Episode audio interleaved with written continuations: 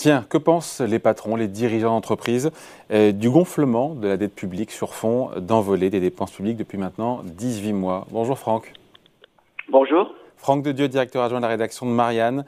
Comment, le, comment le patronat se positionne euh, sur ces questions-là? Est-ce que il y a une ambiguïté, il y a une gêne, il y a un trouble? C'est compliqué parce que d'un côté, c'est vrai que le patronat a, pu profiter notamment de beaucoup de, dépenses d'urgence dans cette crise et en même temps, euh, un jour, il faut payer l'addition, et dans ces cas, on augmente les impôts, ça veut dire peut-être plus d'impôts pour le patronat. C'est compliqué de se positionner pour le patronat sur, euh, sur ces sujets-là? Absolument. Il se retrouve dans une position assez, euh, assez difficile parce qu'elle est un petit peu à, rebours de, des positions prises euh, historiquement depuis une vingtaine d'années, c'est-à-dire pas de dépenses publiques, pas de déficit, etc. L'État, c'est pas bien. Et là, on se retrouve avec un, finalement un trimestre qui marque euh, le, renouveau du. Enfin, nous sommes arrivés en termes d'activité à ce qui était à l'activité de fin 2019, donc on peut dire que quelque part la parenthèse crise économique, euh, je ne parle pas purement sanitaire, mais crise économique est terminée. Euh, et donc euh, finalement ils disent bon après tout c'est pas si mal et on le doit bien quand même au retour de l'État l'État a euh, véritablement socialisé les pertes. 93% des pertes ont été euh, quand même payées par l'État. Euh, il a mis 93% des pertes de quoi? Des entreprises?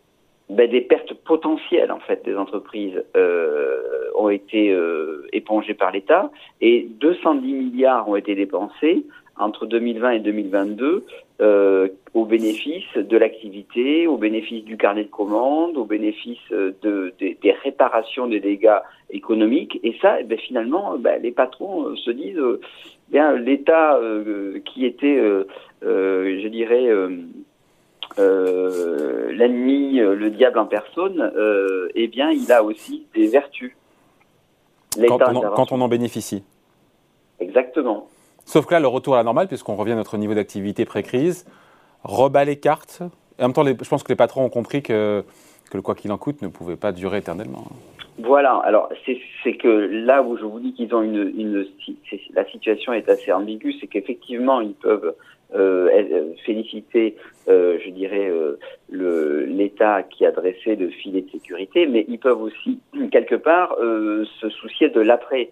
Pourquoi? Parce que effectivement, euh, ils se disent oh bon, euh, l'État, on a, il va faire des, il a fait des dépenses, il va y avoir de la dette publique, il va y avoir du déficit public, et puis euh, ceux qui étaient engrangés, promis, c'est-à-dire la baisse de l'IS et la baisse de l'impôt de production qui devait quand même nous garantir de la compétitivité, ben, est-ce que est-ce que c'est vraiment sûr? Est-ce qu'il ne va pas y avoir d'autres augmentation d'impôts euh, par la suite. Il y a une des théories économiques très euh, classiques, à tous les sens du terme, classique, euh, qui appelle ça l'équivalence ricardienne. C'est-à-dire que quand vous avez de la dépense publique de l'État, eh bien les contributeurs, pardon, les contribuables se disent Ouh là là, mais moi je vais pas faire des dépenses en plus parce que ces dépenses de l'État, elles vont produire des augmentations d'impôts à venir et donc je mets de côté pour, pour payer mes impôts. Je ne sais pas si, c'est cette, cette, euh, cet état d'esprit dans lequel se trouvent les patrons. Mais en attendant, euh, vous avez euh, effectivement ce risque-là, c'est de se dire, au fond, est-ce qu'il ne va pas y avoir des, augmentations d'impôts qui viendront euh, dans les années à venir pour, euh, pour rembourser la dette dont nous avons nous-mêmes bénéficié dans une certaine mesure. Et puis il y a autre chose aussi, c'est de se dire, au fond, cette reprise économique, c'est formidable, c'est parfait, euh, et euh, il y a 80 000 emplois non pourvus, mais ces 80 000 emplois non pourvus, si on en croit les lois euh, classiques du marché, eh bien, elles devraient aboutir à des augmentations de salaire. Et donc, les patrons se disent, mais au fond, est-ce que euh, finalement, on s'accommodait pas d'un niveau d'impôt, de, de, pardon, de chômage. de chômage assez élevé pour garantir quand même euh, des salaires qui ne sont pas trop hauts. Et la perspective de devoir augmenter les salaires euh, pour faire face à des pénuries de main-d'œuvre, eh bien cela, ça risque quelque part d'entamer leur marge qui, venait qui revenait tout fraîchement à des niveaux euh, intéressants.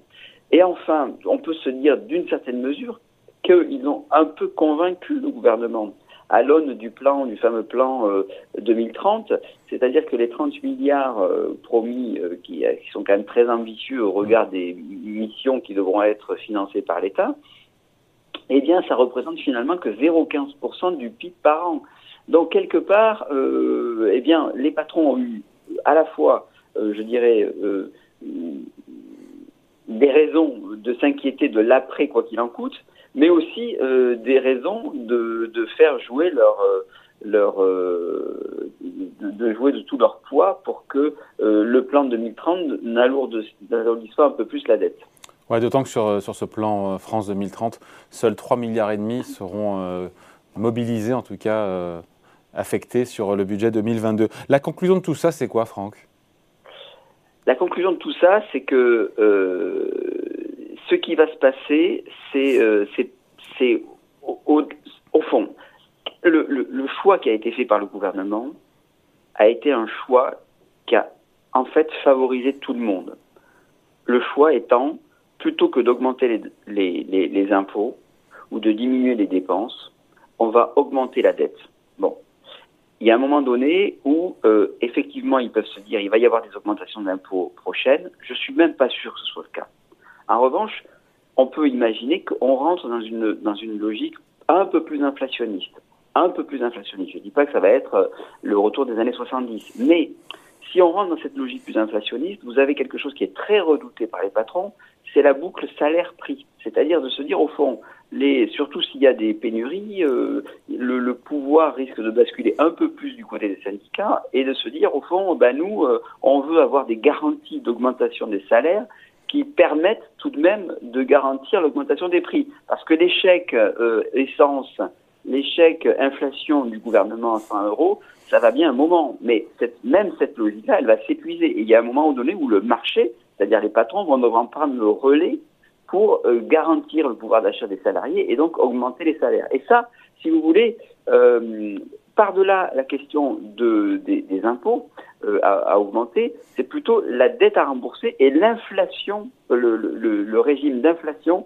que ça peut euh, que ça peut engendrer avec euh, des tensions sociales pour garantir un pouvoir d'achat aux, aux, salariés et donc l'obligation pour les patrons, l'obligation, je dirais euh, soit législative, soit l'obligation euh, économique, d'augmenter euh, les salaires. Bon voilà, point de vue signé Franck De Dieu, directeur adjoint de la rédaction de Marianne. Merci Franck. Merci beaucoup. Bye. Au revoir.